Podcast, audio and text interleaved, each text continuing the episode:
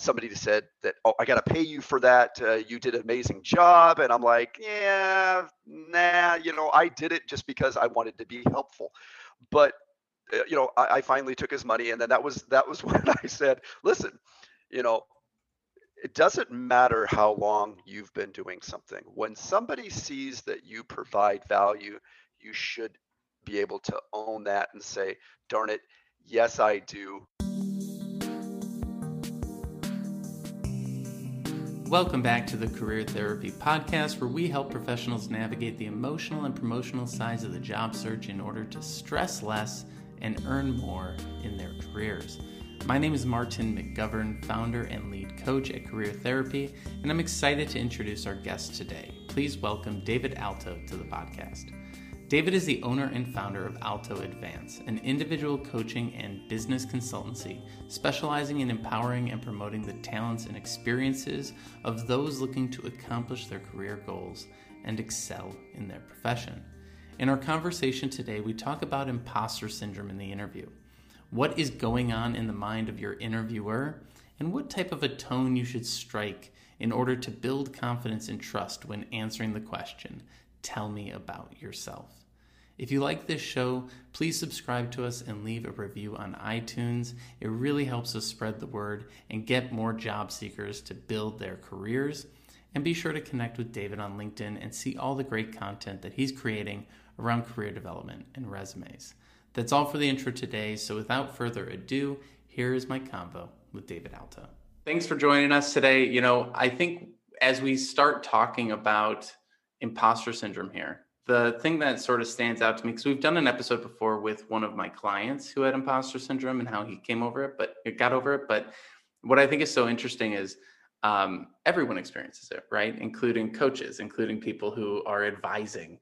And um, I've experienced it. I still experience it here and there. And I'm curious, you know, what have been your experiences with imposter syndrome over the years, and why is it something that you know you enjoy talking about so much?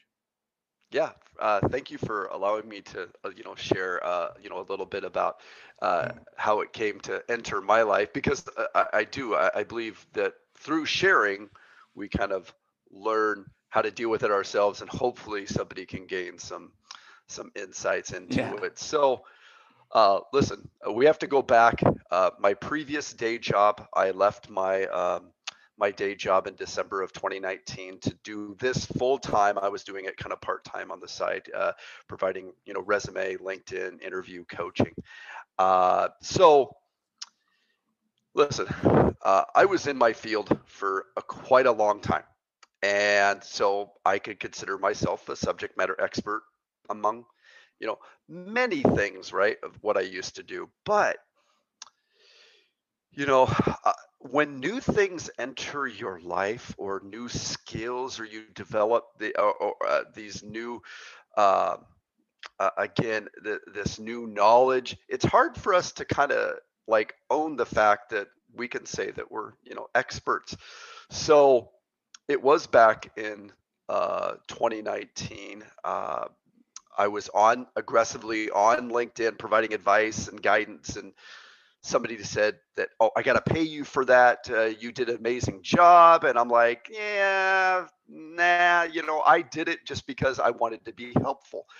But uh, you know I, I finally took his money and then that was that was when i said listen you know it doesn't matter how long you've been doing something. When somebody sees that you provide value you should be able to own that and say darn it yes i do own it and then you know allow it just to flow. I think in my previous my previous job uh, i was always leading teams and it was always about the team. It was always about them right? They got the they got us the results our organization and our and uh, and our region. They got us the results we wanted.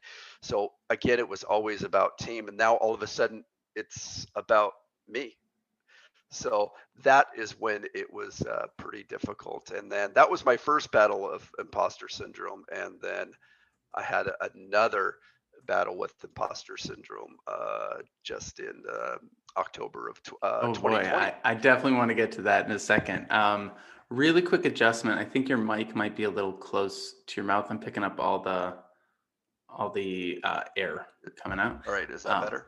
Yeah, that sounds great. Cool. Okay. Perfect adjustment. All right. Um, so, in what you just said there, uh, there's a couple things that I really want to hit on. The first one is that you were doing this just because you want to be helpful. And I think that that's a really interesting place to begin because uh, similarly, I got into coaching in kind of an odd way where I was doing marketing and I was just like, well, I know how to brand people. I know how to sell things. Like, let's talk about it. And people would just open up to me about their their lives and their careers and we would talk through it and you know it'd be like three hours of just chatting you know? And it's funny because it's like you almost sort of figure out after the fact that you're good at these things. And i like how you said it's like it, it's not really the amount of time you've been doing it it's a value that you bring. Because truthfully at the end of the day like we don't always see the value that we're bringing to something because it comes so natural to us. When you're in a role when you're in a job that you're actually doing well, that you're actually naturally good at, right? I think we're sort of taught in college and and growing up that like if you're not in pain, if you're not struggling at work, then you're not working hard. And I mean, obviously everyone is working uh, long hours and things like that, but sometimes things just come more naturally, right? And and then we devalue the things that come more naturally to us. It's kind of strange you know? It's like oh well i could do that in my sleep so why would i get paid for that? Right? Um, is that sort of the experience you had where it's like oh that just that that's just something i do. I don't deserve to get paid for something i do. I should only get paid for things that are like i can't do and i'm like pushing myself. What, are your thoughts around that? Oh uh, you know 100% and all it, it, I'll take this approach. Listen, so until I realized that it's not about today, but you know, the skills and everything that I've learned over the years, right? The decades in in in my industry have led me to the knowledge that I, you know, possess today. And that's where again, just because it's a maybe a newer skill, is it really that new? Or really have you been developing things and now just all the pieces you know are fitting together to develop it you know to and to provide this? And when it comes down to it uh, I, I have this argument with people on linkedin often is uh, they don't like the word you know expert or subject matter expert um, because there's always somebody that knows something more than you right? Well yes but if I can't call myself an expert in what I do, then what is there just one person per industry, per job, right? That is an expert and you have to wait for them to move on to take that. No, there's all different levels of, you know, listen, somebody might come to me if they're struggling to do this, but if they're struggling to do something else, maybe they'll go to somebody else with a little bit more experience somewhere else. And that is okay. So you have to, you know, like you said, if th- things come naturally, well, that's that's great. That's fantastic. Roll with that. How can you improve on that, right?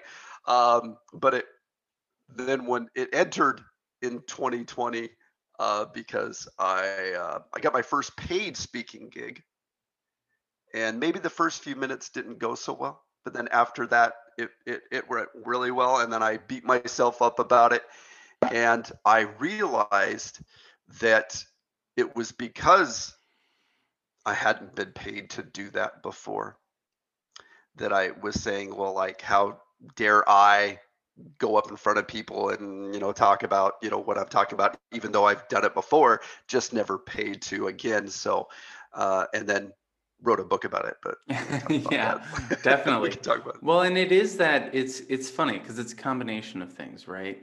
It's, doing that thing and giving ourselves credit for what we've done, right? It's getting paid for that thing, which is like a different level of anxiety.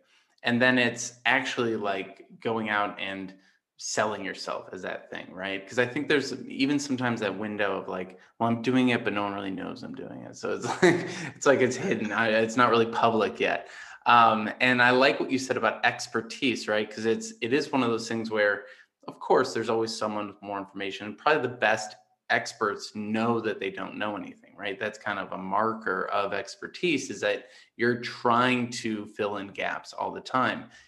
probably someone who calls themselves an expert who doesn't do any additional research is going to very soon not be an expert. And so um, those are all really important things. And I think when it comes to when it comes to the focus because you kind of mentioned that it's like well when i was helping teams it was external right? But then eventually it shifted the focus to me and i think that's where people get really caught up with imposter syndrome is that in the job search and you do resume rewrites and things like that like it's so hyper focused on the individual and it loses touch with why we're doing this stuff in the first place right? And a big piece of what i help coach people with is like get the focus off of yourself because that's probably the reason that you're having this like anticipatory anxiety right?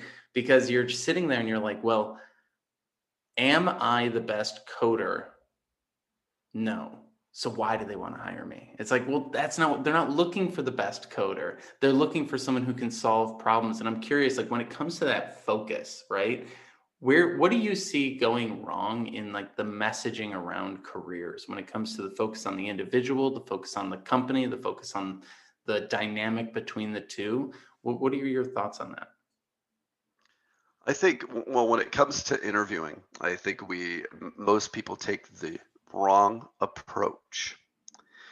Uh, I want you to share during that interview. I want you to share genuine stories that resonate with, you know, some things that you that you really enjoy doing. Why? Because you're going to get excited. They're going to see and hear that regardless if it's on video or if it's in person.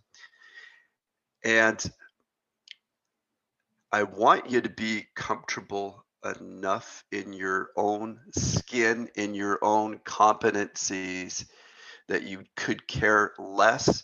Look, you're never going to be able to convince somebody to hire you. And just like you said, right, you're not going to be necessarily the best coder, the best of this or the best of that. But the combination of everything you bring.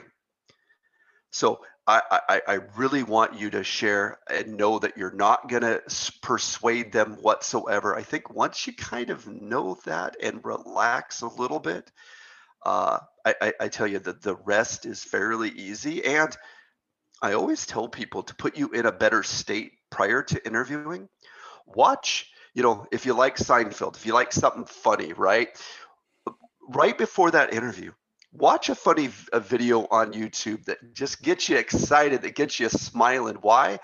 Because it's actually going to, during the interview process, it's going to put you in a different state. And that state, I, I, I, I'm getting pretty, uh, getting pretty deep here, but, deep. but it does, but, but it does. It actually puts you in a spot where you're just joyful, you're happy, and when you do that, what you share comes off more naturally. And that's what they want during an interview. I interviewed thousands of people in my career. And I just I, want to know I know what I want to know about them. I want them uh, them to share the real uh, the real you, the real them, right? Uh, I do because sometimes I'll learn things I want to learn, and some things I'll learn some stuff I don't want to learn, and then move on. But that's that's good. But you you know uh, you want to make that person comfortable, and, and let's face it, organizations, companies that interview people do not normally train their people to do interviews. And that's that's the that's the hard part. You know, uh, maybe if they're in HR or maybe they've been doing it a long time, but the goal isn't to get somebody. The goal is to get somebody to really share you know their experiences and what they can do again it's not that gotcha oh i got them on that question and believe it or not that is still the mindset with some people that do interviews is i'm going to weed out these people so i'm going to ask them these difficult questions. No ask them questions that they, they, they that uh, allows them you know to share um, to share those stories. Well and that's a big piece of um, you know overcoming imposter syndrome. I i do i you sort of said this earlier but it's it's kind of getting your, yourself to a place where you care a little bit less. And that's such a counterintuitive thing for people who are looking for jobs, right? They're like, well, shouldn't I be excited about this role? Shouldn't I want this job? Shouldn't I? It's like, yeah, but it's almost like in the movie when you have that nerdy kid who's trying to talk to the girl and keeps tripping over himself, like showing, you know, it's like the more anxious you are, the more likely you are to screw it up, right? And the more pressure you put on yourself to be perfect, the less chances you are to be perfect. And, and one of the things that I've noticed lately is like changing the sort of perspective on it where every single job seeker that I talk to about interviews is trying to avoid things going wrong. And I'm like, no, try and flip that. Try and get better at reacting when things go wrong because there's always going to be something that goes wrong. And you, as a public speaker, it's like, yeah, there's always going to be something. You're going to forget something. You're going to go on a tangent or someone's going to ask a question. Like, there's always going to be something. And what we need to do is build that ability to bounce around or bounce back and things like that. And I really liked what you said here. It's more about making the person comfortable and having a good tone. Um, I've had so many people that I've talked to who have been interviewers who say like you you might not know any of the answers to any of the questions but if you answer them in a certain way where you're like i don't know that but i do know this but i don't know that but i do know this and i could learn that and like there's a tone to not knowing that is really positive. What have you sort of seen around tone setting in interviews? Yeah, you know, again, it's really coming off as genuine. If you don't, if if you don't know something and you try to fake it during that interview, it's gonna come across that you have no idea what you're what you're discussing. So that that that is perfect. You know, uh, I've never I've never had that experience, but one that's close is and just moving on. And if you find if you find about six different stories that you can share during interviews, you're going to find that those stories probably can you could use for multiple answers maybe even just tweaking them a little bit. I had a uh, I had a client recently uh, give the same answer twice but just slightly different slightly different. And um, they appreciated uh, what what they were doing because they they told them that, but they they liked it because they still got additional information even though it was the same story. And that's what they told them. They and th- this person did get the job. Uh, they they wanted they did a little follow up prior to giving them that offer. And they wanted to know a little bit more but they still again uh, you know appreciated. So it's really having those stories when i say stories well i'm not talking about any thing that you're making up right? It's genuine things that you feel good about because again when you're sharing something you know if you're sharing something about your personal life you know with somebody right you get excited when you uh, same thing during the interview. If you just share stories you know those metrics will come out those accomplishments those achievements uh, will come out. So again uh, you're you're you're totally right you're going to screw up you're going to you know flub up or whatever not provide them with the right answer roll with it uh, don't be so caught up like you said on getting it perfect uh, same thing on linkedin i don't edit my videos on linkedin now I may put little captions or whatever, but once I realized it's not about if you sneeze, it's not mm-hmm. about if you cough or some dog barks in the back. What it's about the content that you're delivering. Most people know you're going to be a little bit nervous during an interview, and that's mm-hmm. okay because that means you want to do well and you want uh, you want to be there. It's just delivering that uh, message that sometimes can be difficult for people. What are some of the most common like mess ups that people have during interviews um, that they're always trying to avoid, but we could just get better at responding to? I like, for instance, rambling is one that comes to mind. A, a lot of people that I coach are like, "Well, I ramble a lot." I'm like, "So do I." Just when you catch yourself, say, wow, I get really excited about that topic. Let me go back to the question, right? And like we're really well. Um, what are some of the other kind of derailments or or kind of mess ups that that you you commonly see when you're working with people. Um, and what are some of the ways that they can just get better at responding to those mess ups rather than trying to avoid them? Sure. Uh, well i do teach my clients um, to talk to themselves in a mirror. And it is difficult right? It's it, people think it's stupid. And you know what? It is stupid and it is difficult but I want you to share your message. I want you to practice that little one minute, one and a half minute, two minute max, maybe answer in front of a mirror. Now, you don't have to be right in front of it. You can be a little bit uh, distance because you're going to see body language. You're going to be able to watch yourself, and it makes you uncomfortable, and that's good. And I want you to keep doing it until it makes you somewhat somewhat comfortable. But uh, I, I, tell you what, it, it's it's a really good best practice. Somebody taught me that a long time ago. Before when I started doing um, interviews, when I was looking for a job in early 2019, and uh, by doing that, again, I get to watch, and I, I actually oh, I, I almost like I I hear the the exact words right coming from me because I, I can see them, I can sense them. And I, I tell you what, it, it, once somebody taught me that years ago, uh, it has really helped. And I in, always encourage my clients um, to do that. Uh, regardless, some say they do it, and I know they don't because uh, I can tell when yeah. I when I get them on a call. But uh, you know what? Hey, I was used to doing role plays in my previous career, and yeah, those are they seem silly, they seem stupid. But why do you do role plays? You do role plays to get better when it doesn't matter, right? Why do football teams, why do basketball teams, why do they practice more than they play? Mm-hmm. Right? You know, football teams will practice for four or five days before one game that lasts three hours, right? Why? It's to get better, it's to get those screw ups. So, uh, the advice that you get from coaches regarding, you know, practicing, uh, those are the things that are going to lead you to that success. But like I said, it, hands down that uh, um, practicing in the mirror uh, is uh, is perfect. If you want to, I guess you could record yourself, but in that mirror, it, it that's you. Uh, yeah. You got to be you got to be comfortable in your own skin, and I think doing that uh, is a good best practice.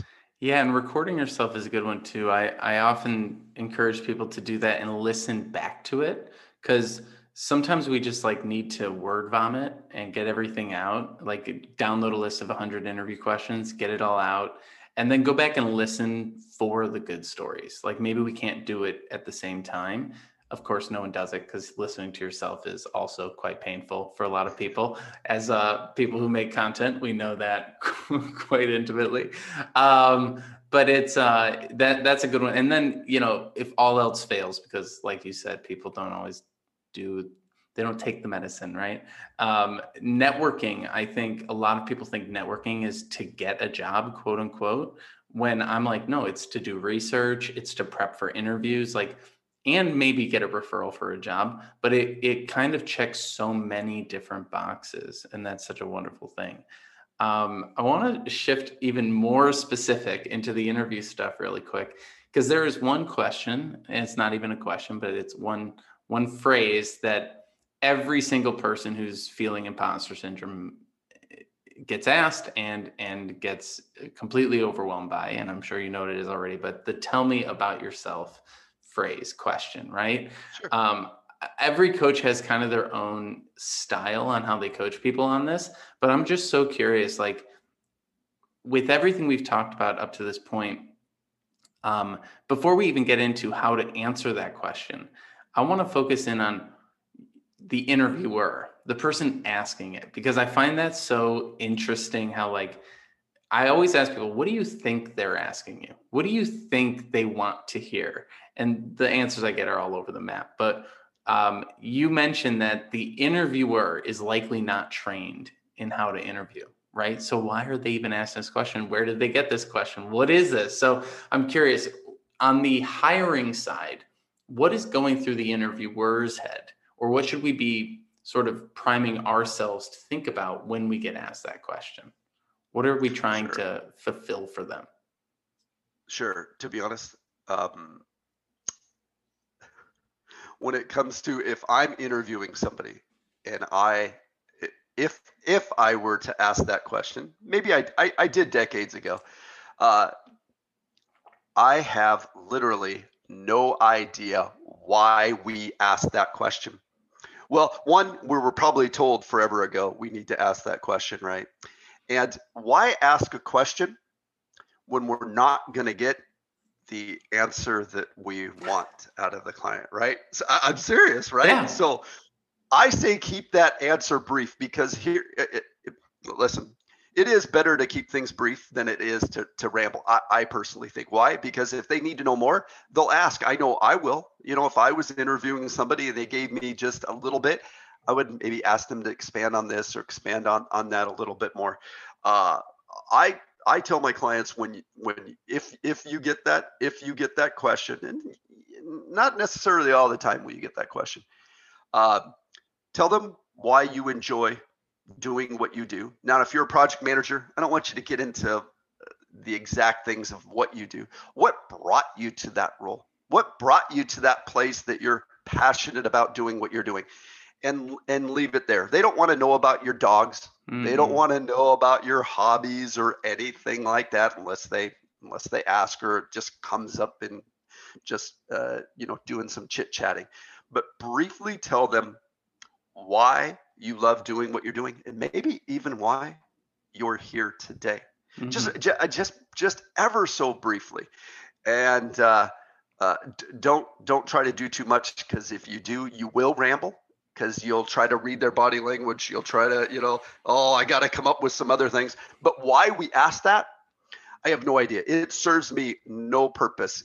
Give them a you know give them a direction. So when you started you know uh, this journey as being a project manager? What inspired you to be a project manager? What, what do you like about the job? Or what or, or what are some things maybe you, you, you, don't you don't care to do in your role right? Ask them questions like that that you're gonna get maybe some substance. Why we ask the, some things that we ask i think it's because it's on a piece of paper or somebody in hr told us to uh, I think that's 100% right because they're not trained on interviewing and they just download the same list that we all have access to on, on Google of top interview questions. And that's always the first one on every list. So it's just like this perpetuating machine of people asking that question. And I always say to folks, I'm like, the person who's interviewing you is just as like uncomfortable as you are, maybe not just as, but definitely uncomfortable. And I, I've always like to reframe that question as, I don't know where to start. Can you kick things off? Like that's what they're saying. I don't know where to start. Can you kick things off? And then the question becomes how do you want to kick off this interview? What tone do you want to set? And I want to bring back that tone piece. Like what tone should someone be trying to set when they answer that question? Sure. Uh, well, when they answer it, what do I want that person to get? That's easy why I do what I do, why I enjoy doing it, and maybe even a little bit of of why I'm here. Mm-hmm. I keep it, uh, you know, keep keep it keep it to that, right? Because then if they ask that in the beginning, that person's going to know that person that's interviewing why you're here, what you're passionate about. Maybe it even leads to some additional questions based on what you say. I know when I interviewed people, uh, I would have basic questions, but to be honest, I listened to what they were saying. I took notes as the person that was doing the interview, and I might automatically jot down, okay, I got to learn more about that. Or how does he or she implement this? Right. So, you know, I'm more listening to what they bring and gearing my questions. Look, uh, I never had to provide HR or my boss with how they answered questions. So, to be honest, after I learned that a lot of basic interview questions are terrible. I really crafted my own or just let the conversation. So that was perfect. You know what you, what you had just said. Yes, setting the tone. So if they if they if they ask that it, that initial question right in the beginning, then hopefully you can expand on you know a few of those things or they take again some of the wording that you say or some of the answers and lead you down a different path one that you're comfortable with based on what you said in the beginning. Yeah, I you're you're going exactly where I was hoping you would go. And so there's this brings me to back to what you had said earlier, which is, you know, companies don't train their people to do interviews, right? And there's this really interesting dynamic that comes up when I'm coaching people where they um they have one of two experiences. One, they put the company on a pedestal that is way higher than the company deserves, right? They're like, if I don't get that job at Google, my life is over. And then the next call I get on is someone who works at Google saying, I need to get the hell out of here, right? And uh, and that's always a fun dynamic as a coach to see. But they, you know, individuals like when we have imposter syndrome, we put ourselves down and we put companies up. We put them way too high up. And we put interviewers up too. We're like, oh my gosh, this person is like some godlike creature that I have to impress or something like that. When in reality, that same person you're interviewing with is about to get on a call with you or I and talk about how much they hate their job, right? And like yes. that is so funny to me. But there's um there's this interesting thing that happens where uh people go, they put it too high on a pedestal, and then at the same time, they get really offended that the person interviewing them hasn't like read their resume in depth, hasn't read their cover letter. It's like, I can't believe that they weren't prepared. I'm like, never expect your interviewer to be prepared. That's why you're having a conversation to fill in those gaps. So I'm, you know, as as we kind of talk about this, I want to go even deeper into like companies don't train their people to do interviews, and the people that you're talking to and the companies you're talking to are hot messes as well. Um, because I think that will help people who like are feeling like they're a hot mess. What what are your experiences of like what it looks like behind the scenes on the hiring side, on the interviewing side, so that maybe someone who is feeling that anxiety can feel a little bit more in harmony with rather than like so far below. You know, you're you're right. You're you are at the end of the day having a conversation with someone uh, where you're maybe sharing more than than they're sharing and, and i think we've all been in conversations like that anyway just in just in life right so you're sharing about you and, they're not like you said in the beginning of this uh, of our conversation they're not looking for the perfect person. The the uh, the warm fuzzy feelings if they feel about you then that that's going to win you a potential uh, you know a job offer. But yes i've been i've been at organizations that uh, at the end of the day yeah after i get done with these 10 interviews i got to do all day today i'm like going home and beating my head up against the wall because i can't believe the stuff that i was spewing out about our amazing company that puts people first and uh, we expect people we we expect people darn it to have a work life balance and we want you home at 5 p.m every day. We want you to work remotely 50% of the time uh, on sundays. Uh, uh because the rest of the time no you're in the office or whatever no uh, uh, listen yeah you're not going to find the perfect company uh, you're going to find the perfect company that's right for you now. I think you and I both know the shelf life of an employee three, four years, maybe four years is a little bit too much. Mm-hmm. Uh, so you know, find the you know you're not going to find again the the perfect culture, right? Um, it's okay to ask the person that's interviewing you a few questions, especially maybe if it's a interview where you're talking to somebody that might be your peer. I, I think that we I think we don't realize that if we're ta- if we're speaking to somebody during the interview process that might be our peer someday, they're going to get asked, "Would you work for that person? Would you work alongside them? Would you work for them? Would they, would you you know uh, you know work above you know above them? Right? So making them feel comfortable, uh, making them feel good about you is just as important as the person in HR, that hiring manager. Uh, so I think that that person's uh, that ca- person carries a lot of weight. And again, once you feel more comfortable about having a conversation and just sharing, uh, you know, that interview goes a long way. But yes, uh, that that person is not, you know, raving about their company 24 7 you know if they if if they're not looking for a job they got one foot out the door they're not happy with their like like you said so again have a conversation, ask questions, right? Uh, ask permission to take notes even virtually because then you can look down and do that right mm-hmm. plus it, it, it, says that you want to be there I, I, I, am about making first impressions. I truly believe within the first minute, hey, you know, uh, jot down their names, right? So you don't forget them because you're mm-hmm. gonna forget them, especially if there's more than a few, right? Yeah. Ask per, ask permission. Will I be able to ask some questions at the end if I don't get things answered? And do uh, I have your permission to, you know, to take notes? Again, it sets the bar real quick that you want to be there, and it, it again, it is really about delivering your message and the message that again that you want to be there um, that's why you know not sitting back like this sitting in on the edge of your seat all those things um, really give off you know certain good or bad body language um, yeah and see now i'm rambling no, I love it. I love it. I'm a rambler. it's my thing. So um, I like that you're saying here, right? Show that you want to be there and make them feel comfortable. These are really important phrases, and I think people are, are, might be listening. They're like, "Yeah, okay, yeah, uh-huh," but how? Like, I'm not comfortable. How do you make someone else feel comfortable when you yourself are not comfortable? what are your thoughts on that?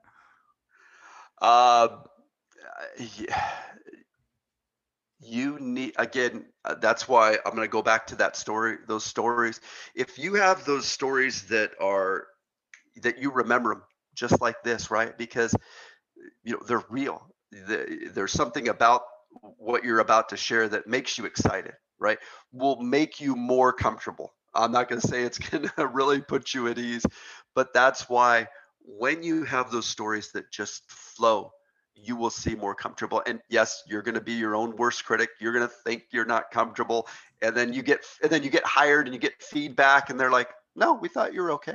There was a couple times we thought you were nervous, but that's because, again, we could see you're you're excited to uh, you know to be with our organization. So uh, again, care less, um, and and remember, you you you can't convince them to hire you. All you can do is share share things about yourself, and I think you'll come across, uh, you know, more naturally. Yeah, because I mean, in a way, at the end of the day, right?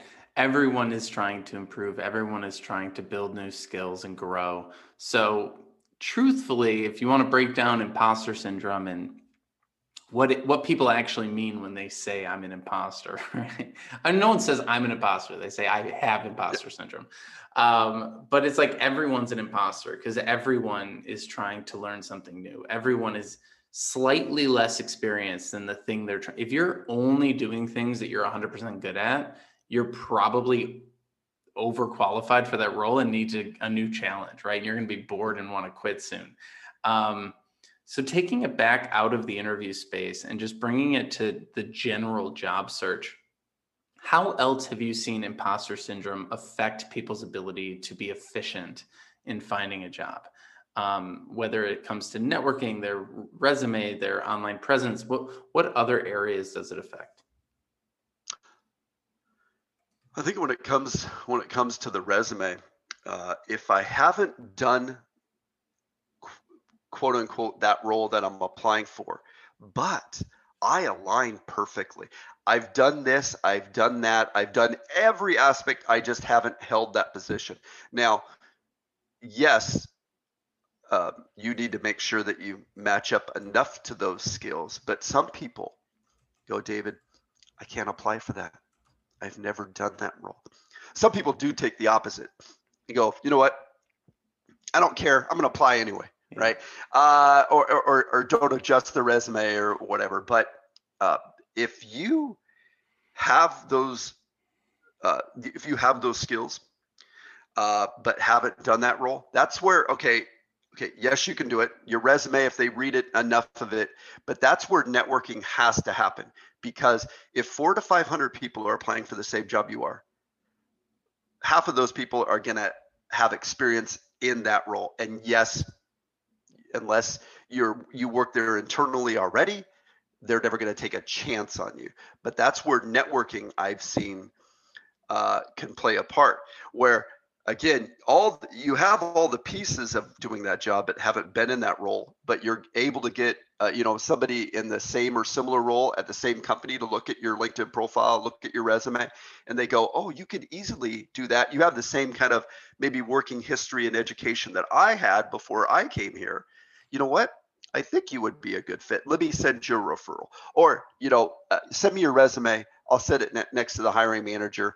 Uh, so again, that's where the networking uh, and people do not network on LinkedIn uh, properly. They go after HR, they go after recruiters, they go after hiring managers, and generally those people are not going to respond. Who responds?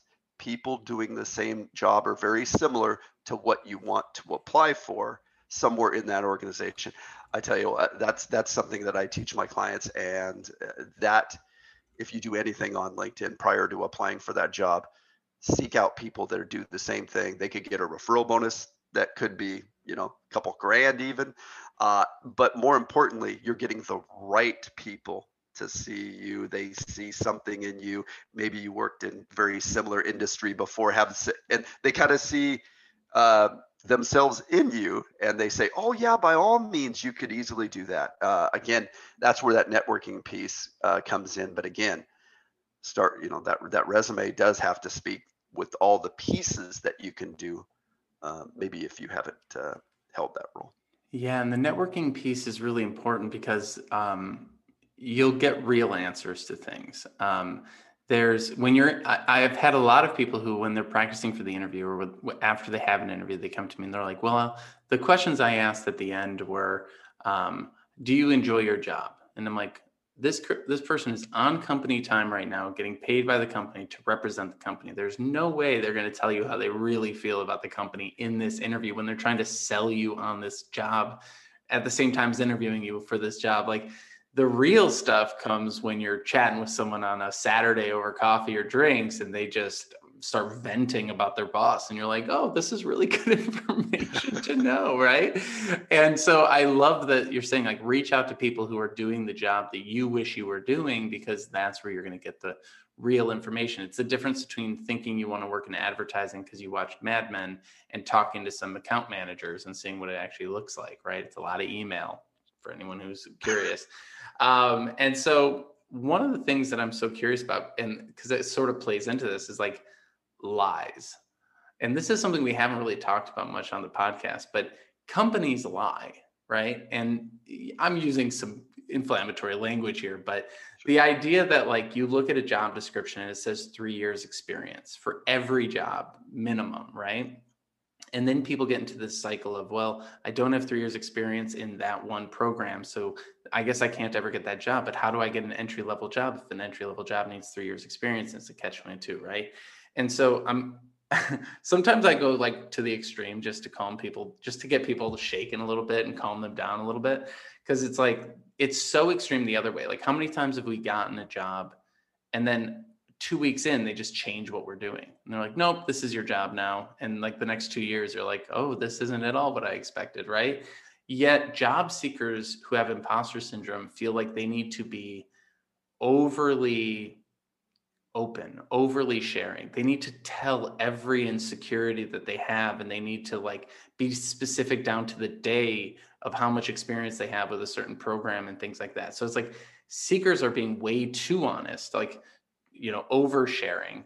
And companies are like we're the best company on the planet and working for us is going to completely change your life. And you know there's never a single person who's ever quit our company because we're the best. Like it's that strange dichotomy that i find so fascinating.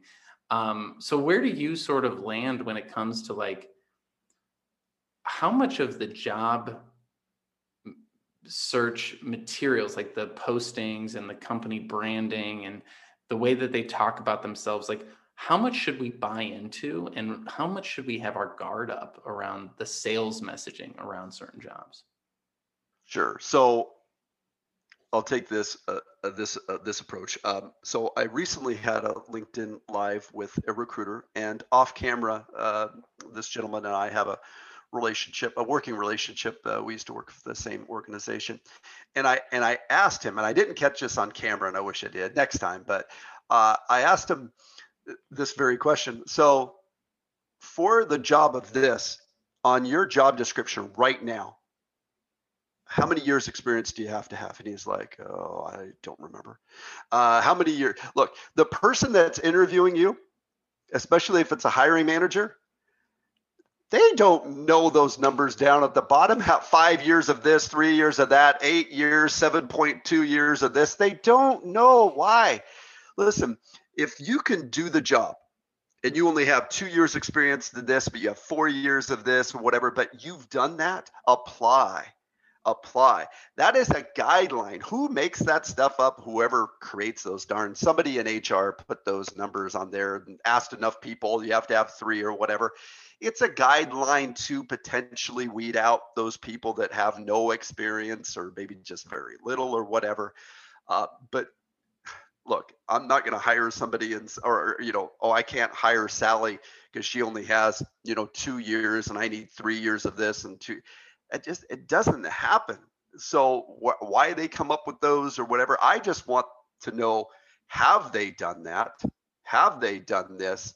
And then that's what the interview's for anyway. So um, yeah, I wouldn't worry. Uh, I wouldn't worry about that uh, whatsoever, as long as you have had um, experience in that. Because the opposite could be true. You know, I could have 20 years of experience in that, and there somebody thinks about, oh, Dave's kind of old. I don't want to hire him.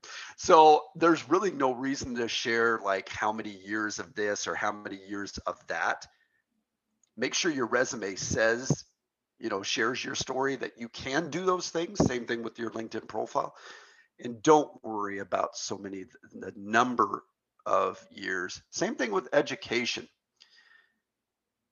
If you align on everything on that job everything except for education i want you to apply anyway as long as like i said 100% you can because that's not always a deal breaker for every person. Uh, sometimes it's on there just because. Sometimes it's on there because that organization, that person really needs to have that. And uh, yeah, I get it. But if they've done that job, I don't care about a, a piece of paper, an expensive frame on a wall that uh, yeah. uh, uh, you know, for some, obviously, some positions it does matter. Yeah, some companies others care, others don't. And I think that that's the key. Some companies care and others don't. But we won't know based on job descriptions because they're all just copy and pasted from one another. And it's like, yes. at a certain point, you've just got to push through and be like, you know what, I'm just going to keep showing up. And I, I almost, I always like to go to the extreme because I know people won't ever get there with me. They're not going to follow me to the extreme.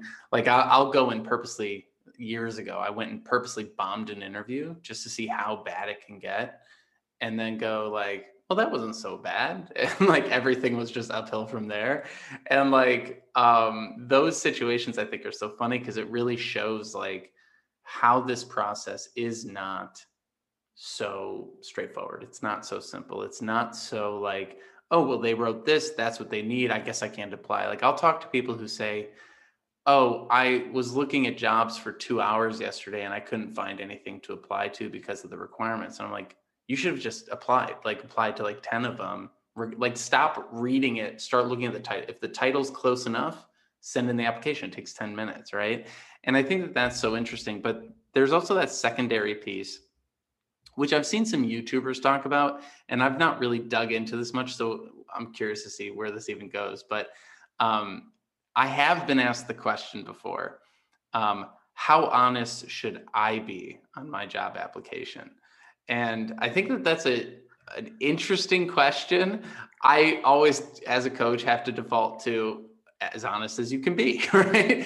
But I'm curious, like, what are maybe some of the gray areas in telling our story because there is that hyper honesty or at least that oversharing of our insecurities right like someone who says well i've never worked with that so i need to say i've never worked with that versus someone who's like well i've never worked with that but or and you know kind of there's there's a huge spectrum here of gradation but i'm curious have you thought about that or been asked that and what sort of thoughts do you have around it Sure. Uh, well, I mean, that's like putting the year you graduated, you know, you got your bachelor's, right? If it was 20 years ago, don't put that on there, right? right. They'll, they'll ask, right?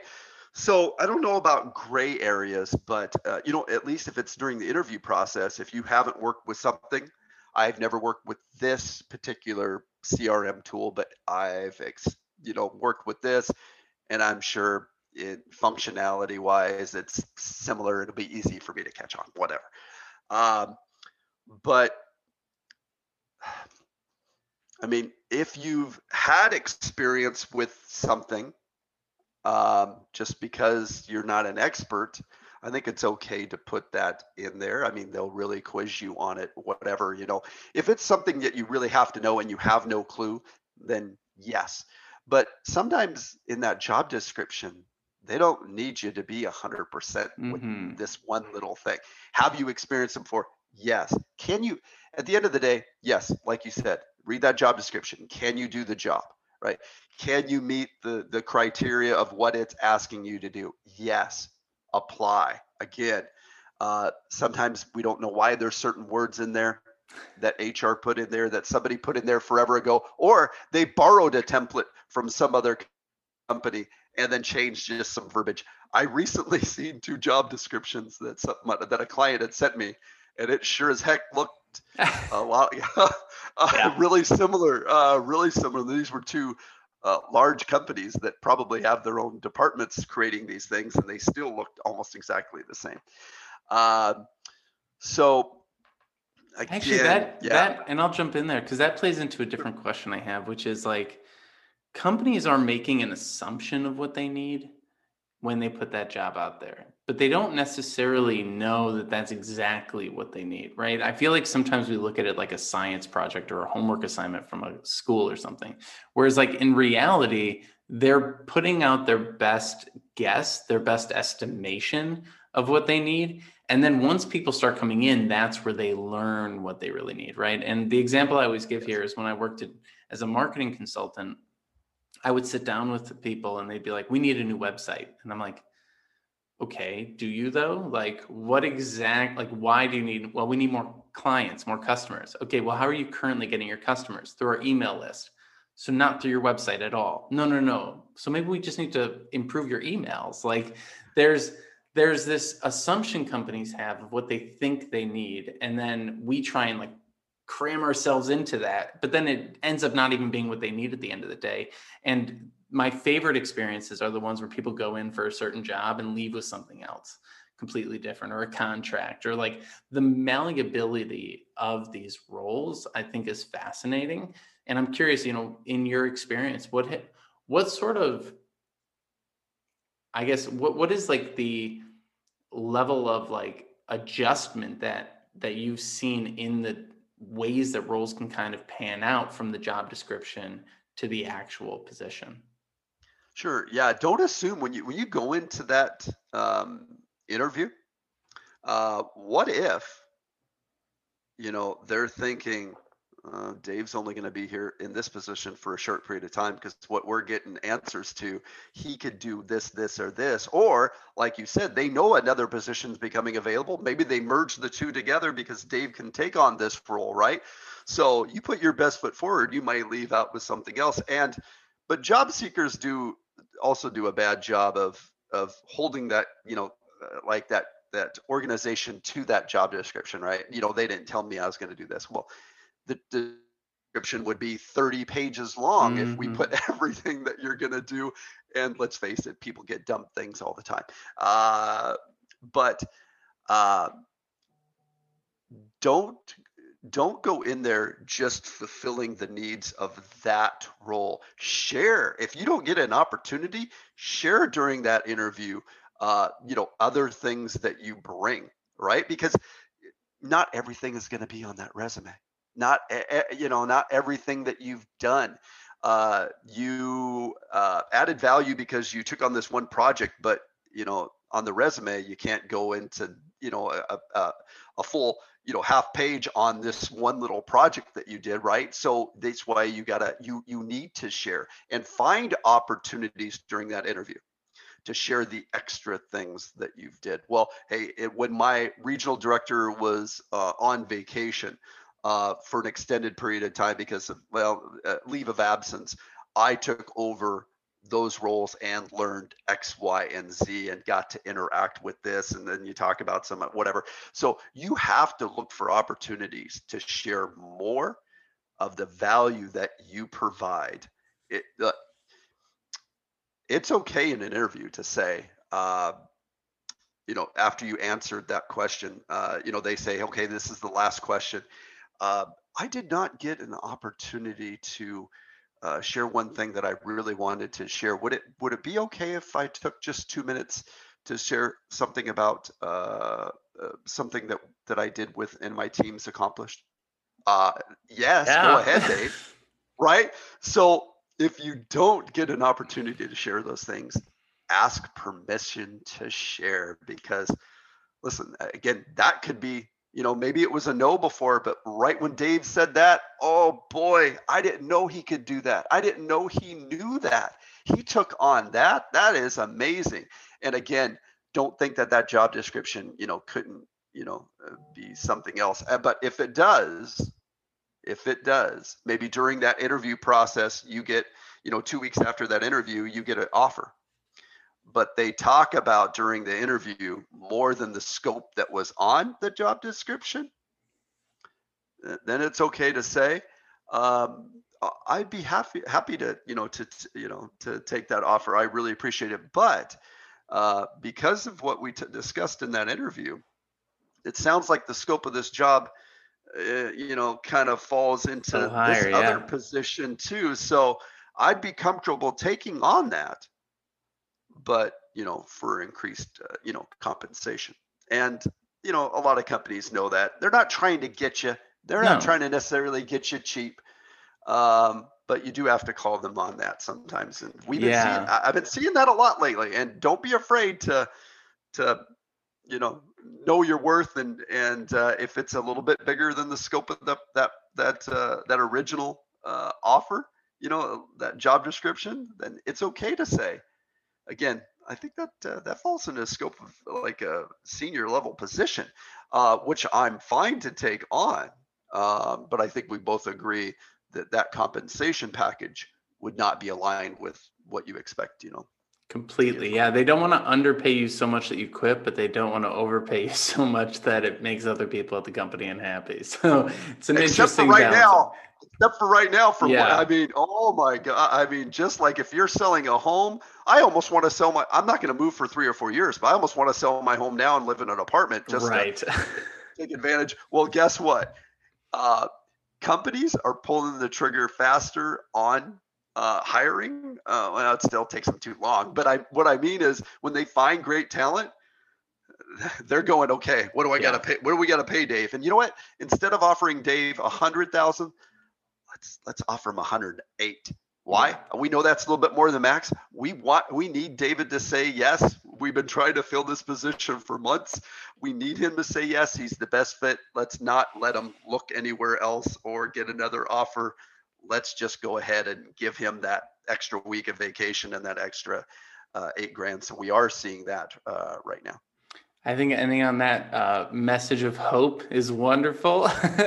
um, David, where where can folks find out more about what you're working on and what do you got uh, going on lately?